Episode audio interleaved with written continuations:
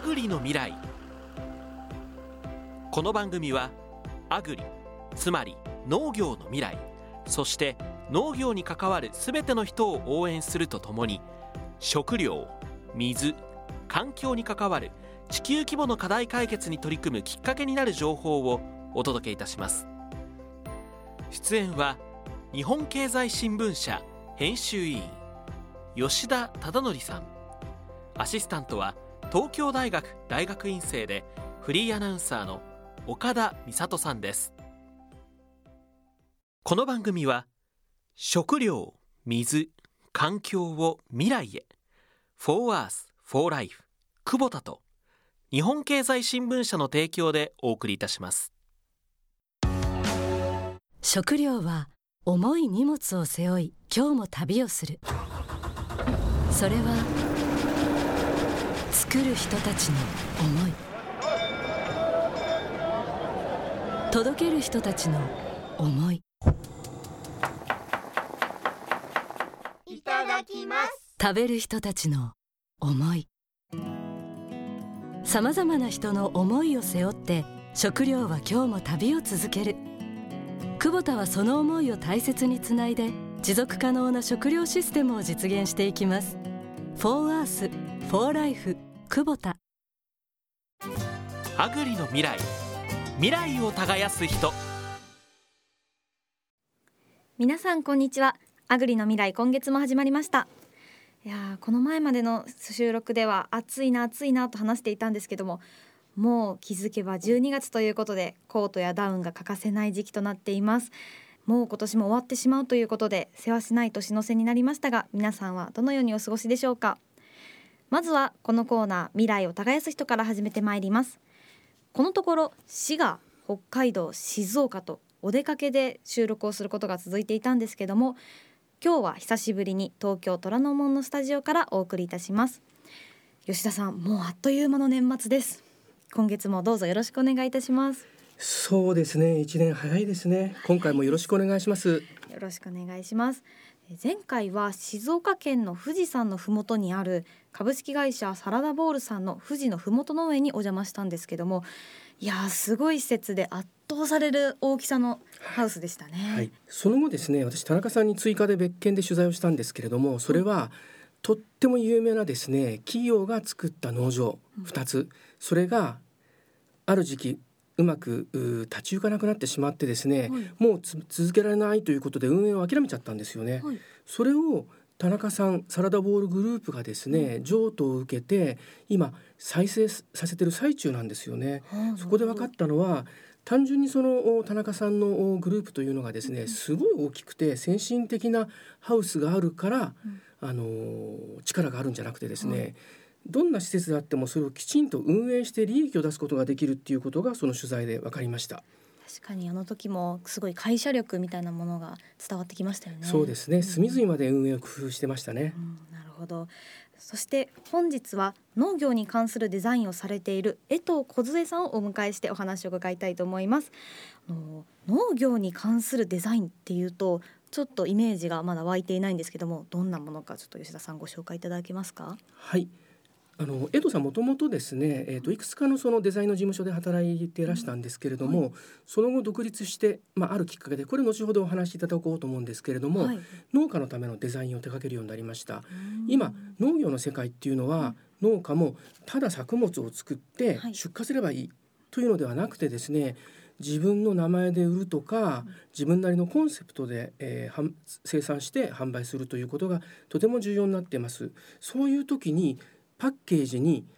どんなロゴをつけるのかどんなデザインを工夫するのかっていうのはとても重要になってます、はい、江藤さんのお仕事っていうのはそういう今の農業の流れにとてもぴったりマッチしたですねお仕事になっております。なるほど。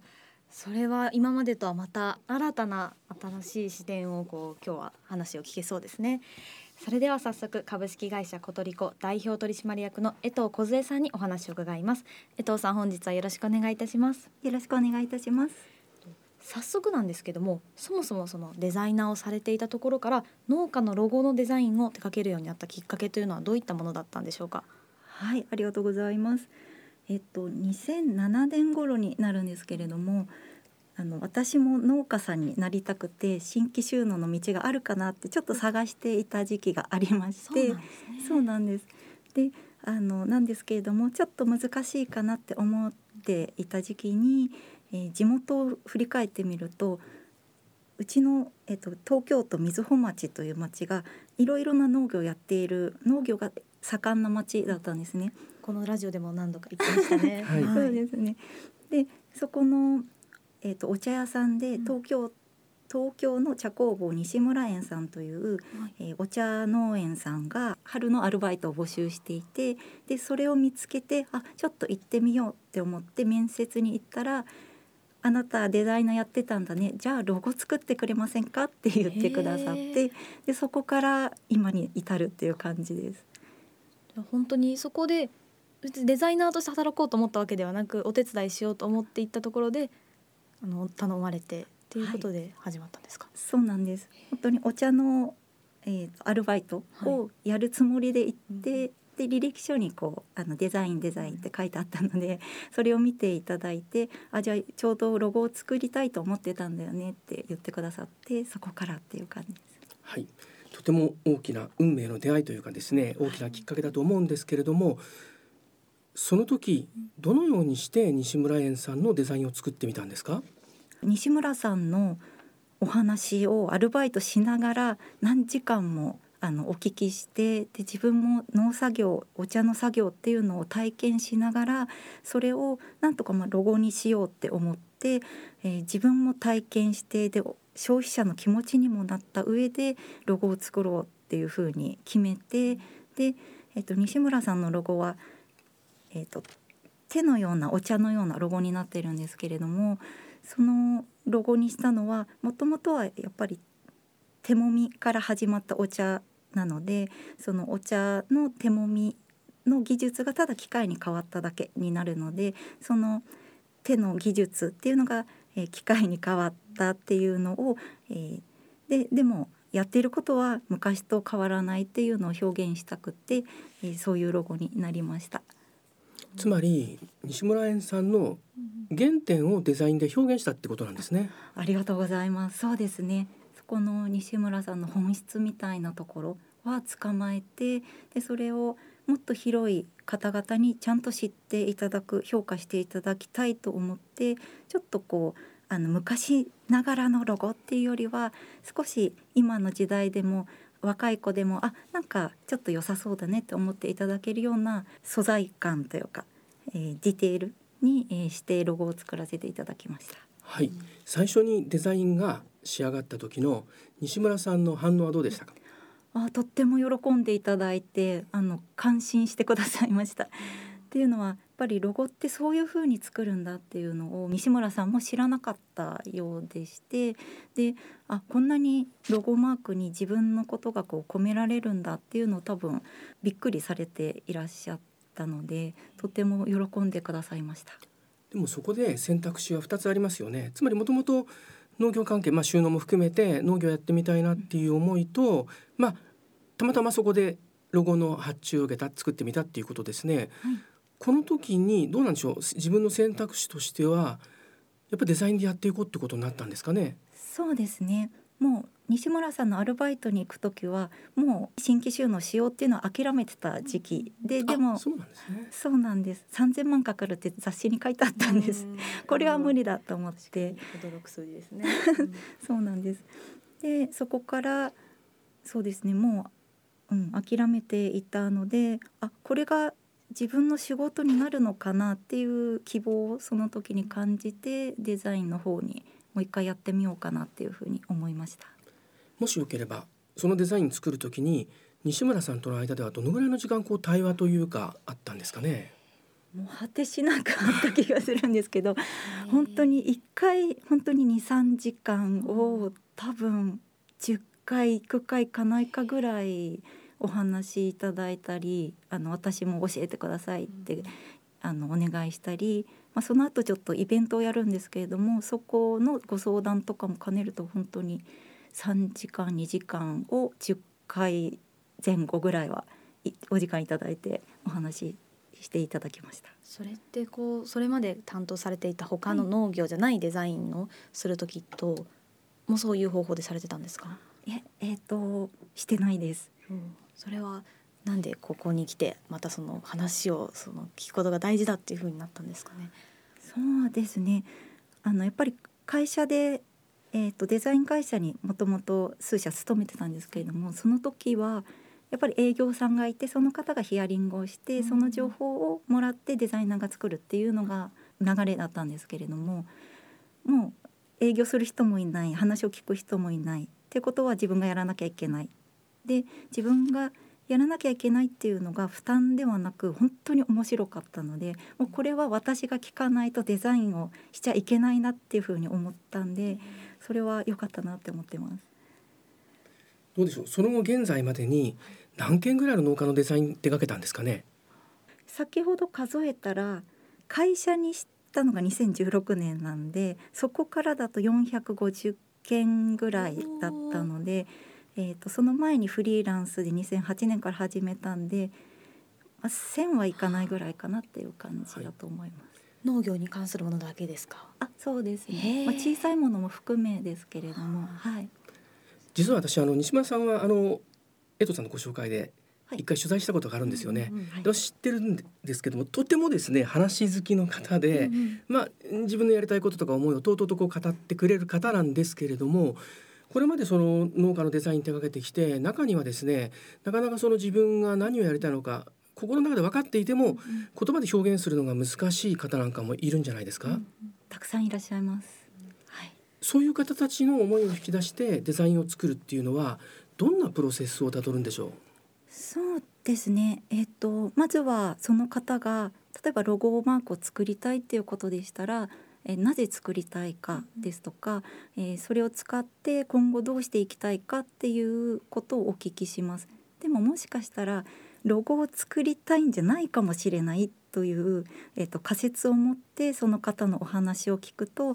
まあ、そもそも経営を向上させたいっていうことだったんで、じゃあロゴを作るよりもこっちの方がいいんじゃないですかねとかこっちの方先にやった方がいいんじゃないですかねっていうこれまでのまあ経験だったり知識だったりっていうところをお伝えしてご提案させていただいてそうすると農家さんもあなるほどそうかもしれないねっていうふうにこう自分の頭の整理がだんだんできてくるのでそこからがスタートかなっていうふうに思ってます。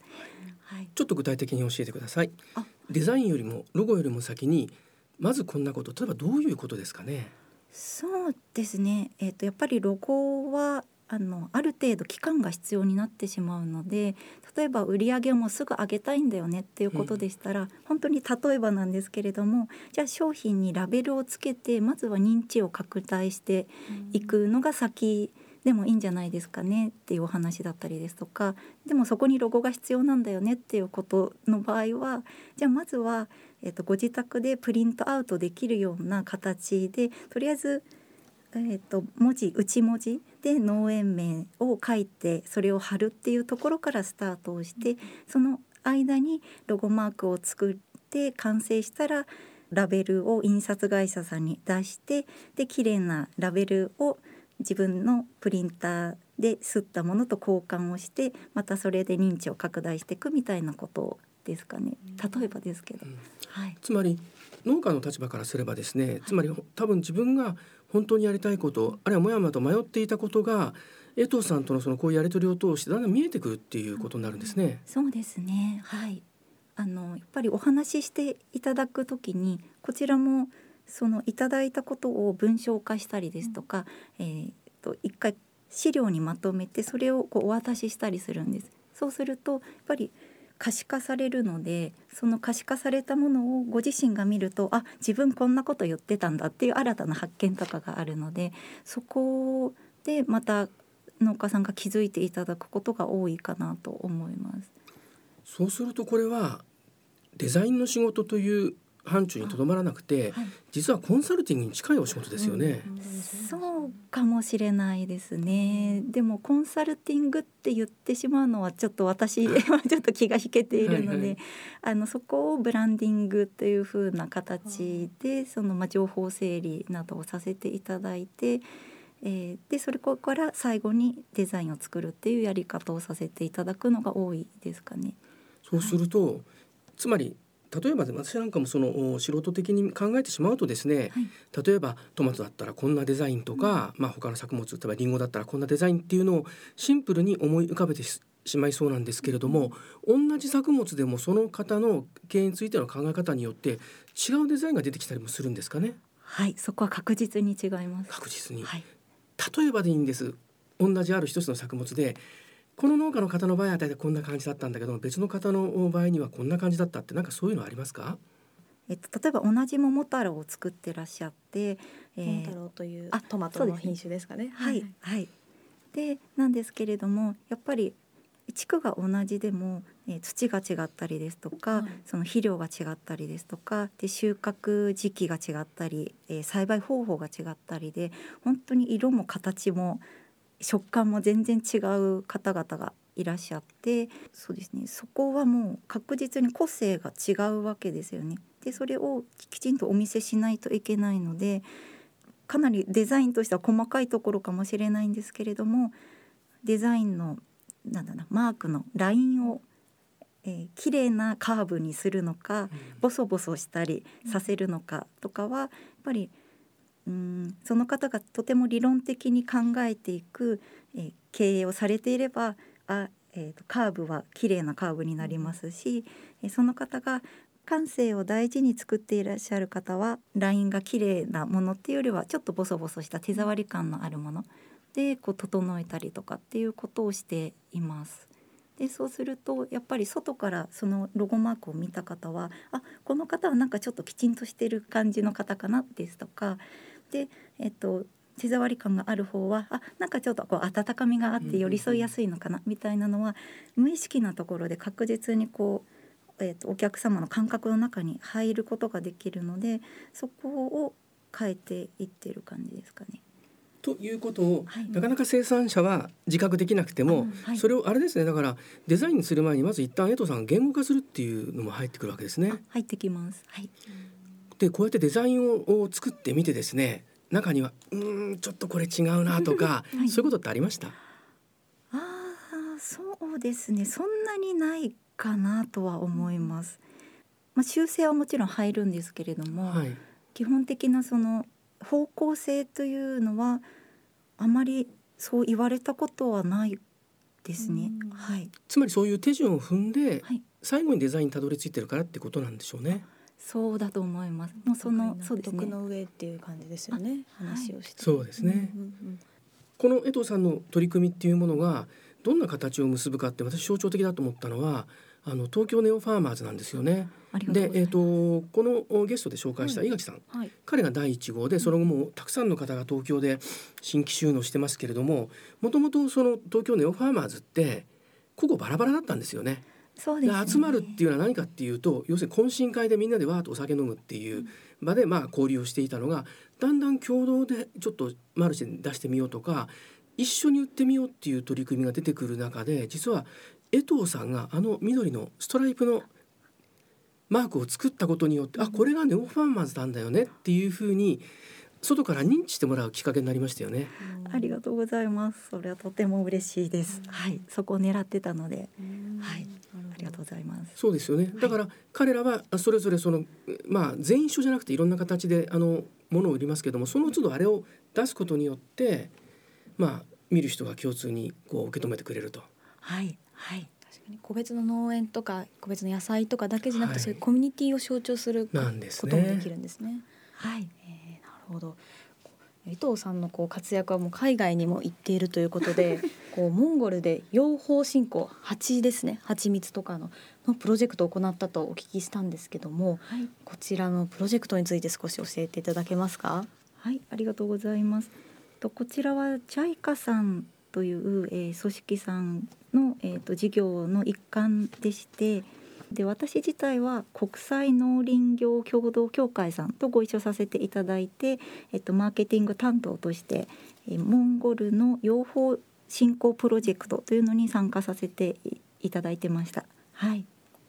これに参加することになったきっかけって何だったんですか？きっかけは私のウェブサイトを見てくださって、で本当たまたま声をかけてくださったっていう形です。声かけてくださったところもそのデザインとかの力が必要だっていうことで。そうですね。やっぱりえっとですね私が参画したのがえっと3年間フェーズ1という、えフェーズがありましてそこで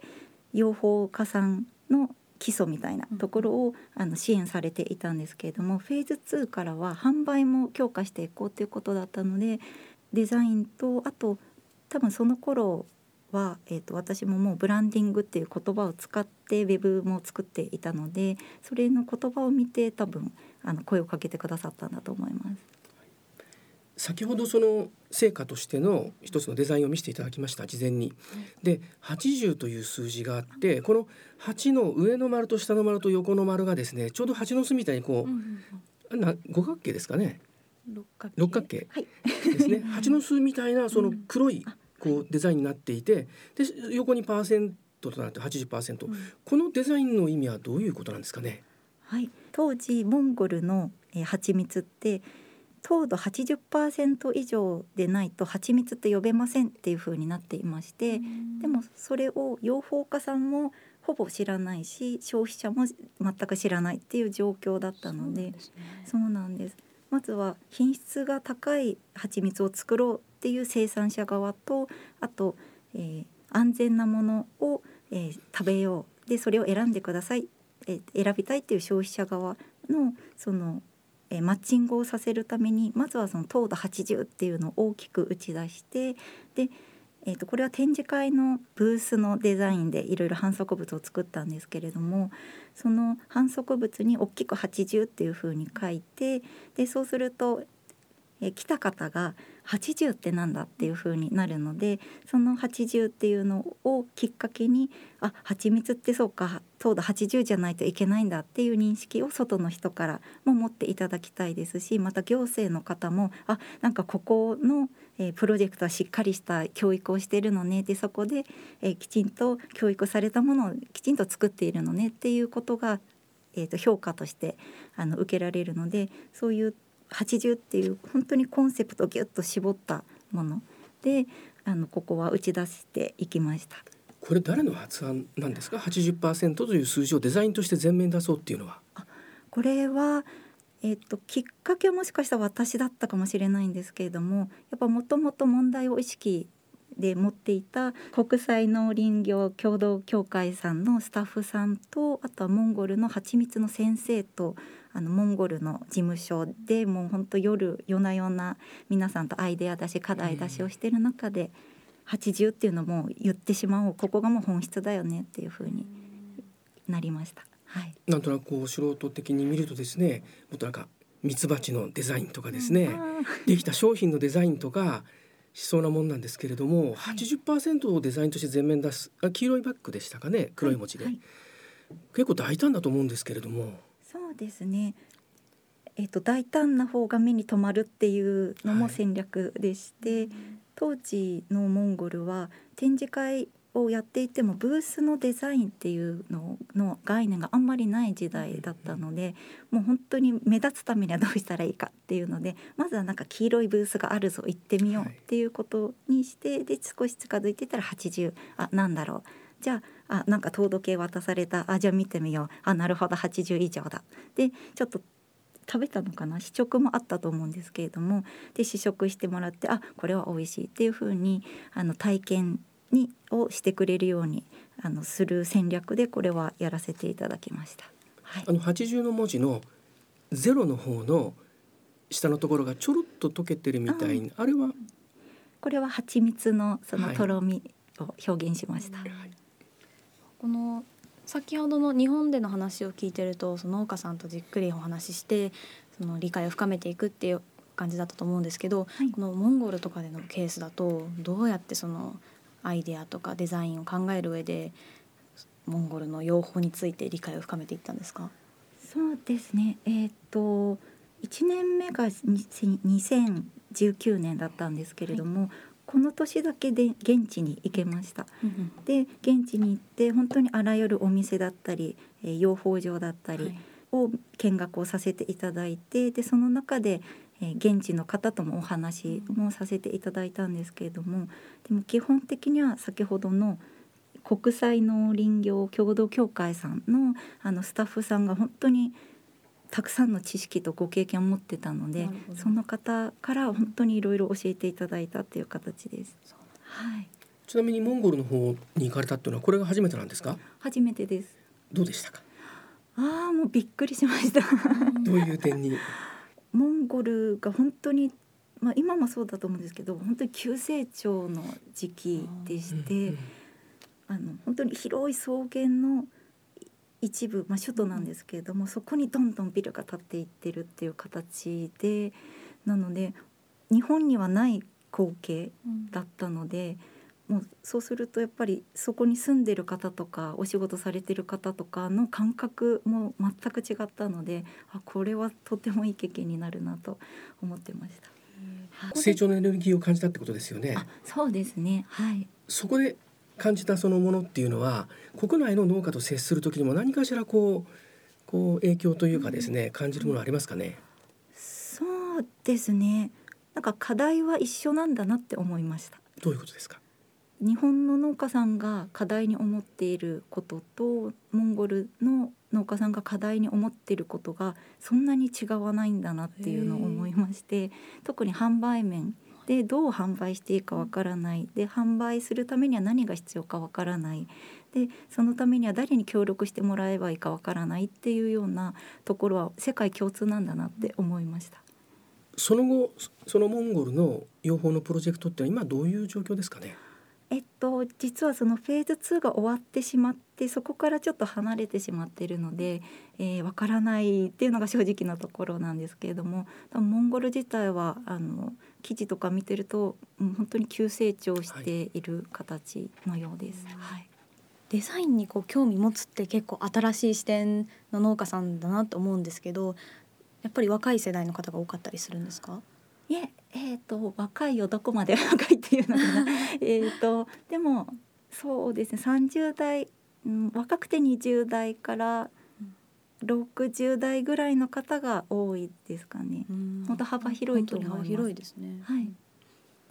農家さんと接していく上でデザイナーとしての視点から何かアドバイスとかなんかこうデザインだけじゃなくてその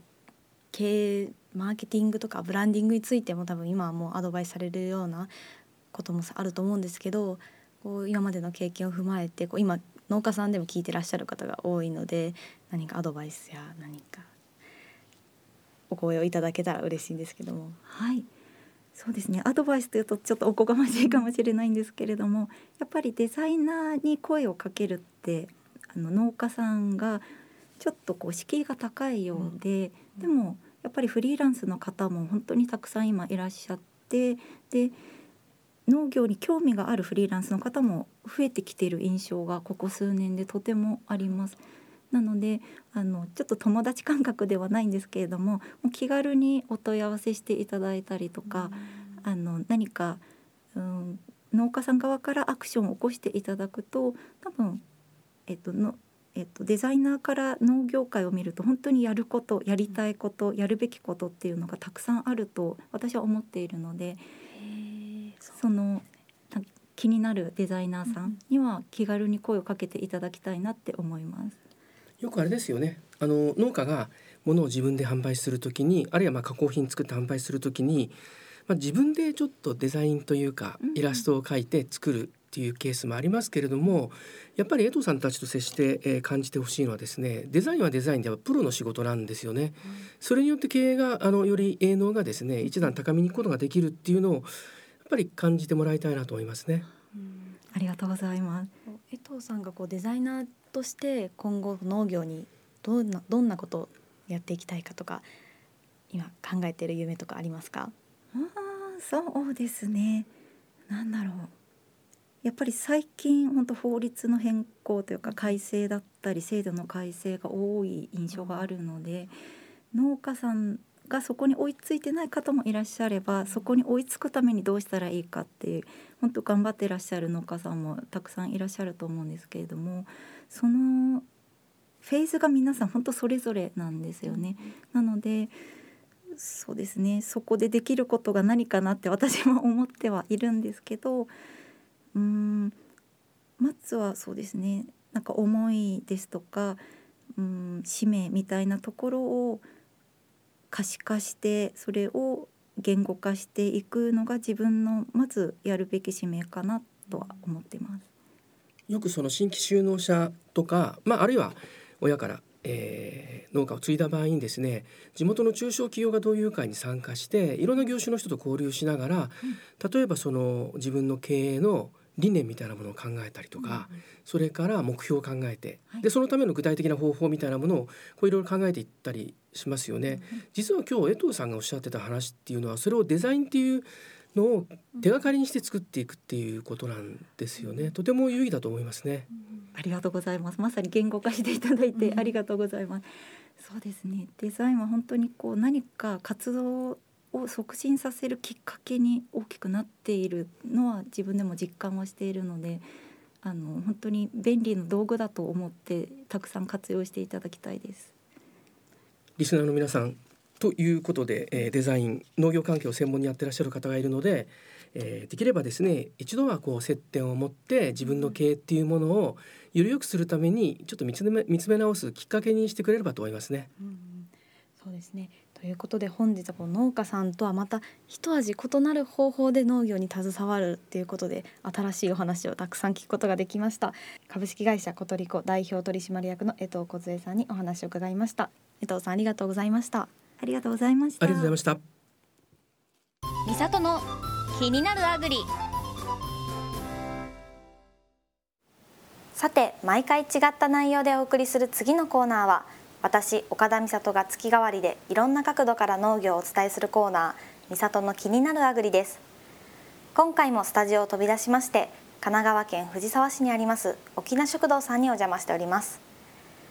こちらはご自宅開放型カフェということで今はそのカフェの中で収録させていただいているんですけどもなんと畳敷きのお座敷もあったり赤ちゃんや子供連れでも気兼ねなくゆっくり過ごせるという子育てのお母さんには天国のような空間となっております。こちらでは新鮮な季節の野菜が中心となっている美味しいご飯をいただけるということで店主の安井佳代子さんにお話を伺っていきたいと思います。安井さん本日はよろしくお願いいたします。よろしくお願いします。私の目の前には今旬の野菜がふんだんに使われて薬膳の考えを取り入れて丁寧に作られた養生ご飯が並んでいるんですけどもこちらを目の前にしながら少しお話を伺っていきたいと思います。まず安井さんにこの沖縄食堂がどういったところにこだわりを持って行われている食堂であるのか教えていただいてもよろしいですか？はいそうですね。あのよく言われるのですがまずこだわりというのが私の中には特にないです。はい、そういうのは。でも場所としてはあのただの飲食店ではなくて養生園のような気持ちでやっています。はい、なので食が真ん中にあるんですけれども食だけでなく心身を他の方向性からも整えることができるような場所。あとまあ何よりも皆さんがリラックスしてのんびりしてもらえる場所として、うん、この食堂を開いています。なるほど。こちらで提供されているのは養生ご飯ということでその養生ご飯はその養生というところがすごいポイントだなと思うんですけどもこちらのご飯のメニューを先ほど見させていただいて非常に普段目にしないようなお野菜だったりあの作り方をされているのかなと思ったんですけどこちらに対する思いっていうのはどういったものがあるんでしょうか？そうですね。まず養生というのは自分を養って生かすというふうに書くんですけれども、私たちは食べることで自分の体を運営して養って生きているというふうに私は考えているのでその食べ物を通して、うん、体が整ったりその時の不養分が出ていったりエネルギーがチャージされたりっていうのがすごく分かりやすくなるといいなと思ってメニューを考えています。じゃこのメニュー作りの基本となっているのは何なんでしょうか？メニュー作りの基本となっているのはその時に農家さんの畑にあるお野菜を見てそのお野菜から今の季節をそのままいただくというふうなことをか一番真ん中に考えて作っています。そうなんですねそのお野菜というのはあるところから仕入れられているとお聞きしたんですけども。はいうちでは農園コエルさんというところからほぼ一択でいただいています。農園コエルさんとはどういった出会いで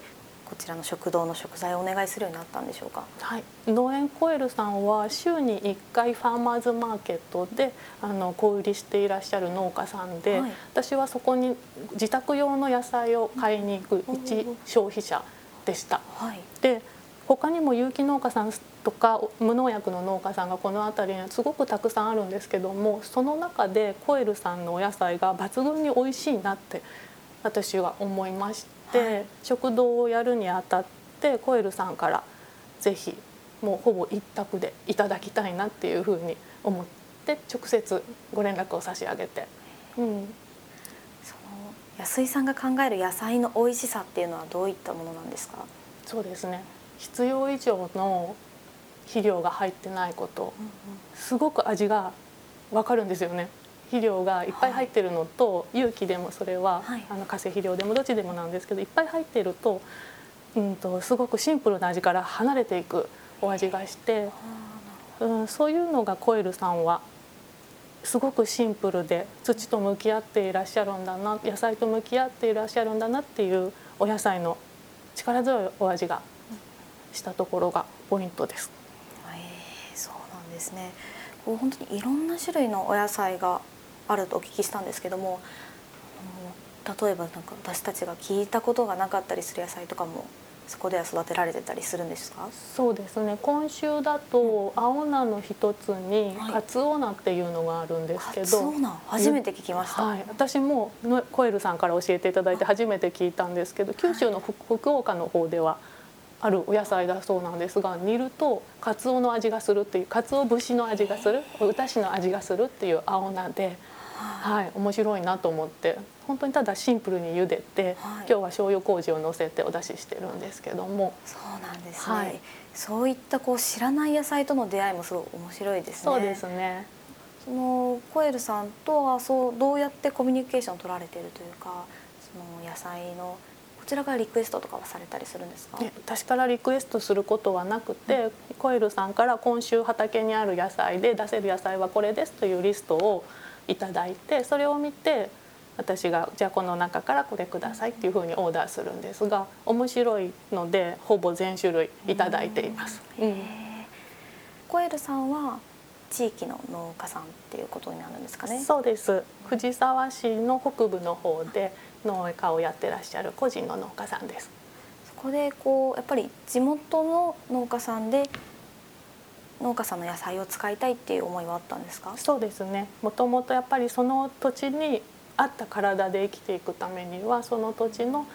風土に合った食べ物を食べていくというのがすごく自然だなと思うので湿度が高いこのエリアにはそれに適応するお野菜が育つので、はい、そういうお野菜を体にいただくことによってその湿度に対応する体質になれるっていうふうに、えーと、薬膳熱会では考えるし私もそれがすごく自分の体にとって自然だなって実感することがたくさんあるのでそういうふうに、うんまあ、地産地消っていう言葉なんでしょうけれども、そこはとても意識しています。ちらの食堂ではそういった地産地消の考え方で他にもされていることとかってあったりするんですか？うんでもまあほとんどの野菜を地元の、うん、うん、藤沢市とか、まあ、隣の茅ヶ崎市鎌倉市からいただくことっていうのが一番の地産地消だしあとはその季節に合わせてお茶をブレンドしたりとか、はい、その人の体質に合わせてお茶をブレンドしたりとかその時のおやつのメニューを考えたりとか同じケーキでも甘さを季節によって変えたりとかそういう細かな調整をして養生になるようにしてるっていうのがある意味こう暮らし全体が地産地消っていう巡りの中にいるっていうふうに私は考えているので、まあ、こうざっくりした話なんですが野菜を直接買ってそこの場で消費するっていうのだけが地産地消ではなくって、はい、うん、その他の暮らし全部をその土地に合わせていく。自分の方が合わせていくっていう風な考えが、うん、のもとにこのカフェをやっているっていうところが私の中の大きな意味での地産地消かなとは思います。なるほど本当にそれを体現されたようなカフェだなと思うんですけどこう合わせていくことで難しいところが出てきたり例えばお野菜だったら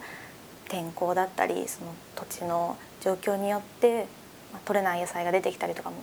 あったりするかと思うんですけどそういった場合はどうやって対処されてるんですか？そういった場合はもうなしで大丈夫です、うん、今年は白菜なしだよとか、うん、うん、例えば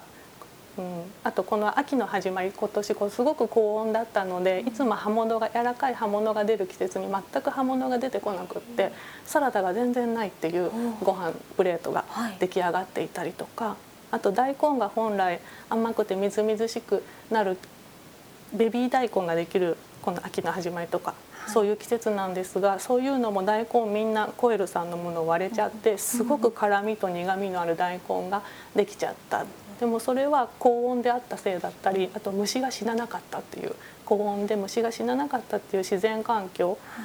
によって大根がそれに対応するべく自分を苦く辛くそして割れるような育ちをしたっていう結果なので私たちはそれをそのまま工夫していただければいいのかな。そこにきっと私たちのその時の高温秋なのに高温であるいつまでも気温が下がらないっていう異常気象に対応する要素がきっとそれが具体的に何かっていうのは私には正直細かくは分からないけれどそれを直接ダイレクトにいただくことによって整うことができる。その恩恵をいただくことができるということは食べるということだと思うので、うん、そういうふうに考えて。なのでなかったからといってそれでよしって思ってます、うん、また来年はできるかもしれないし。うん、そういったこう農家さんの、まあ、困ってる状況とかも理解できる背景にすごい野菜の知識とかが豊富にあるんだなっていうのは感じたんですけどもそういうのも勉強されてるんですか、うん、直接すごく勉強したというよりは、はい、あの好きなので自然に覚えていったとか、うん、調理をたくさんずっと続けていく中でその野菜の個性とか、はい。毎週毎週味が違うこととかそういうのを直接畑から学んでいったっていうのがあります。うん、私自身も畑を小さくやったりしてるので、はい、そこで育ちを実際見ることによって野菜にいっぱい教えてもらったことがあります。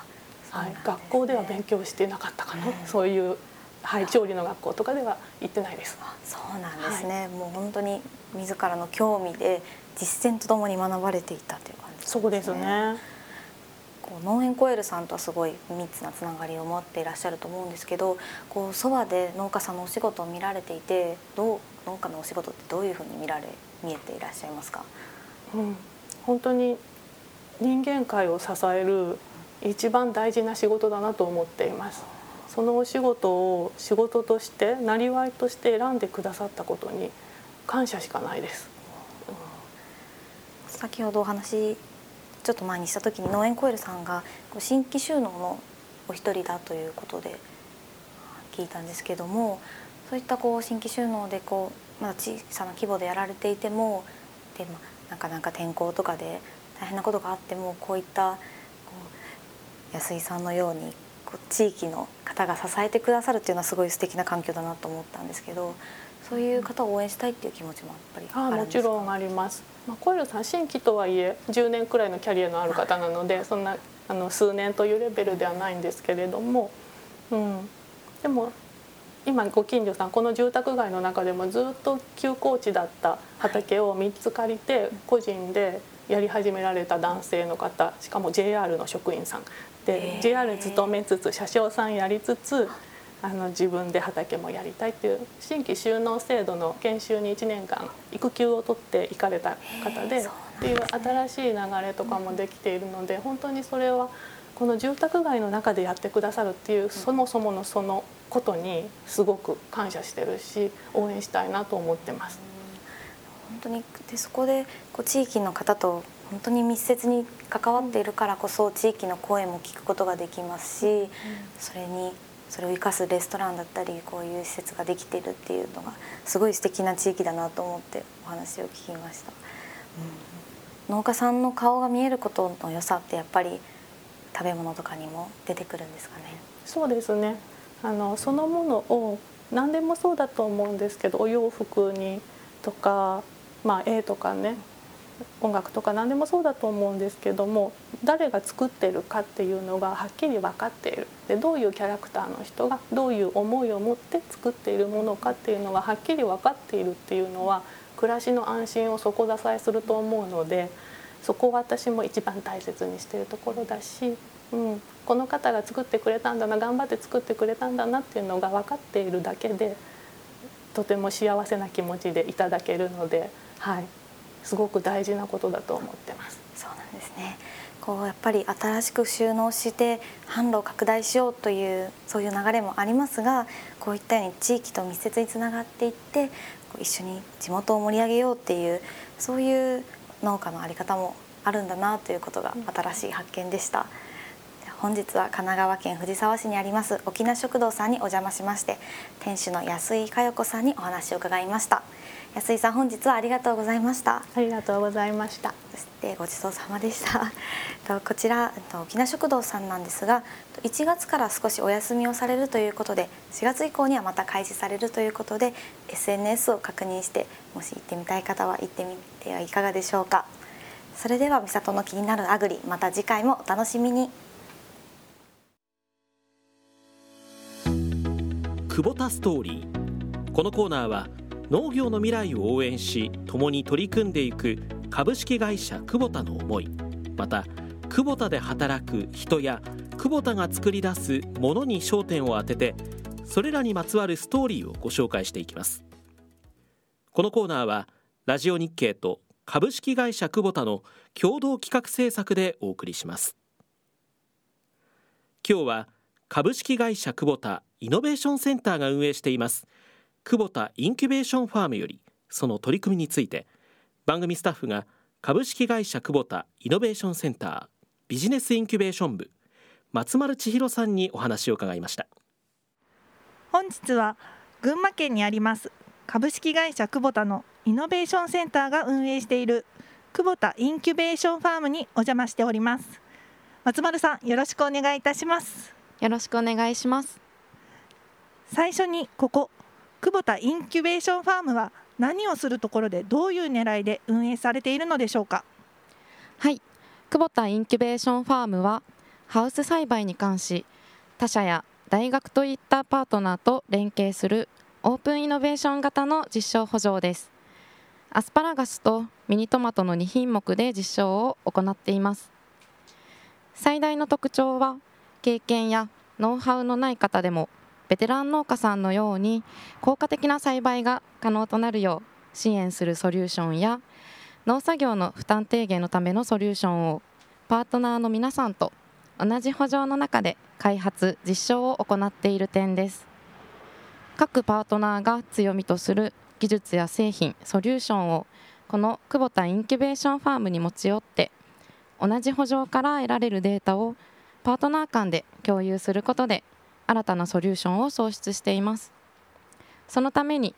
我々久保田はパートナーの皆さんがデータを相互利活用できる環境を用意しています。現在実際にミニトマトを栽培しているハウスに来ております。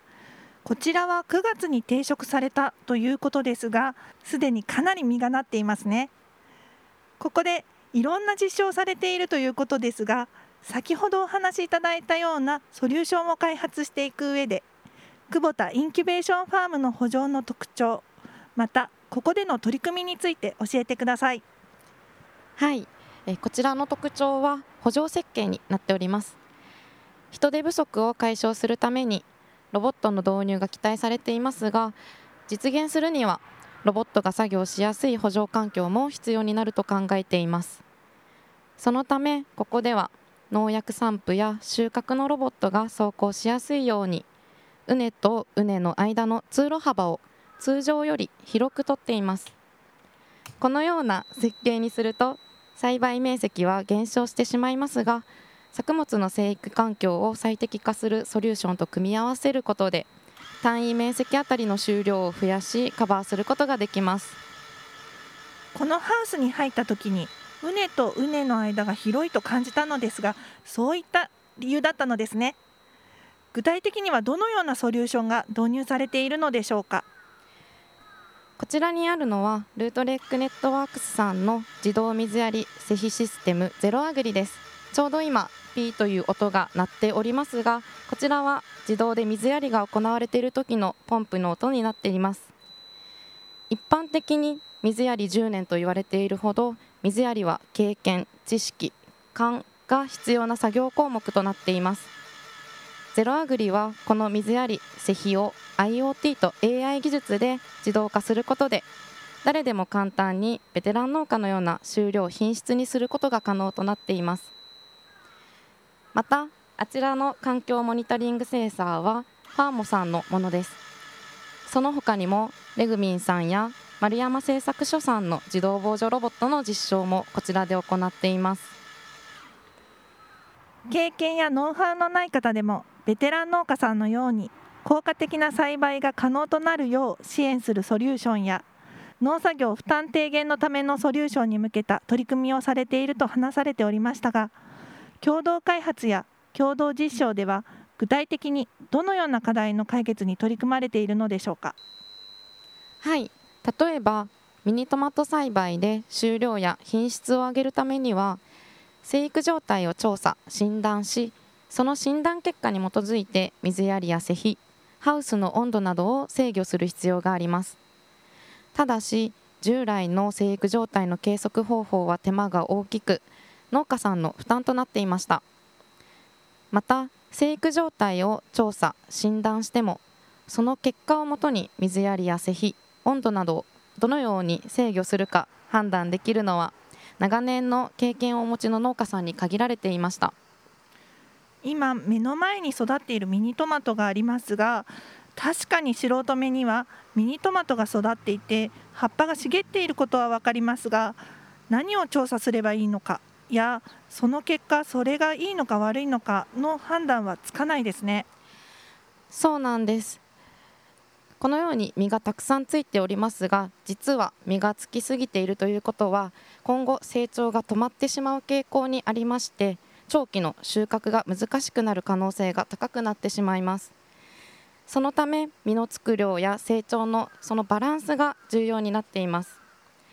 そこで我々はまずは生育状態の調査を簡単に行うためのスマホアプリの開発を行いました。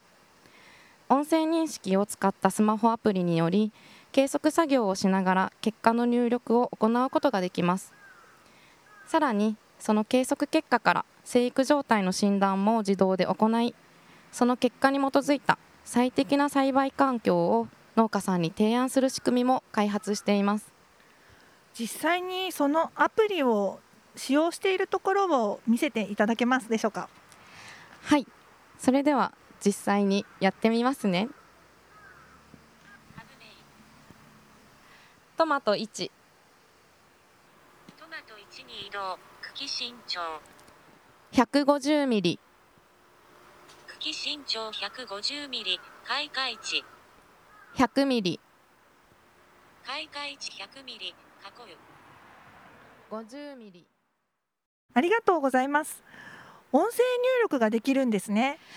はいそうなんです。音声で計測結果が自動で入力されるため両手が塞がらずスムーズに計測を行うことができます。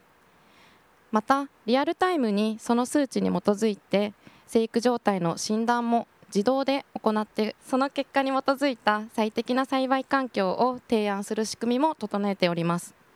入力などの時間短縮ができて作業の効率が上がりますしさらに診断まで行ってくれるということはノウハウがない方にも現在の生育状況が把握できるということですね。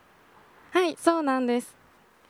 もう一つ栽培されているというアスパラガスのハウスの特徴を教えてください。はい。アスパラガスの栽培方式で通常と異なる点はロボットが作業しやすい高畝式の栽培方法を採用している点です。高畝式の栽培方式は通常の平畝式に比べて定食できる株数が少なくなることから単位補助面積あたりの収量が劣るのではないかという懸念が指摘されていますが2年目にあたる昨シーズンは1単あたりの換算で約4.1トンの収量を得ることができました。これは収量が多い九州地域におけるハウス栽培の平均収量の約2倍に相当します。ロボットが動きやすい形で補助が作られていてさらに収量が2倍になるなんてすごいですね。まさにここはオープンイノベーション型の実証補助ということでさまざまな技術や製品を持ち寄って一緒に検討するからこそできることですね。本日ご紹介いただいた機器やソリューションの中で実際に使われている事例や農家の方の声などを教えてください。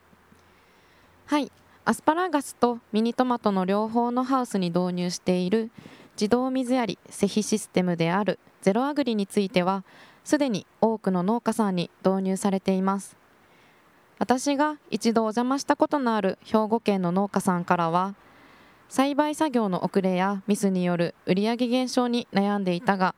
ゼロアグリを導入することで心の余裕ができたという評価をいただいています。実はその農家さんも出演されるオンラインイベントグランドブレーカーズが2024年1月11日に開催されます。施設栽培をされている方におすすめのコンテンツとなっているので興味のある方はぜひご参加ください。グランドブレーカーズは以前ラジオ日経でもコラボさせていただきました。どのコンテンツもとても充実した参考になるものばかりでした。ぜひ皆さん今回もご期待いただき久保田オンラインイベントで検索してみてください。それでは最後に今後久保田インキュベーションファームではどのような取り組みに注力されるか教えてください。引き続きソリューションのブラッシュアップ。新規ソリューションの創出を行っていきます。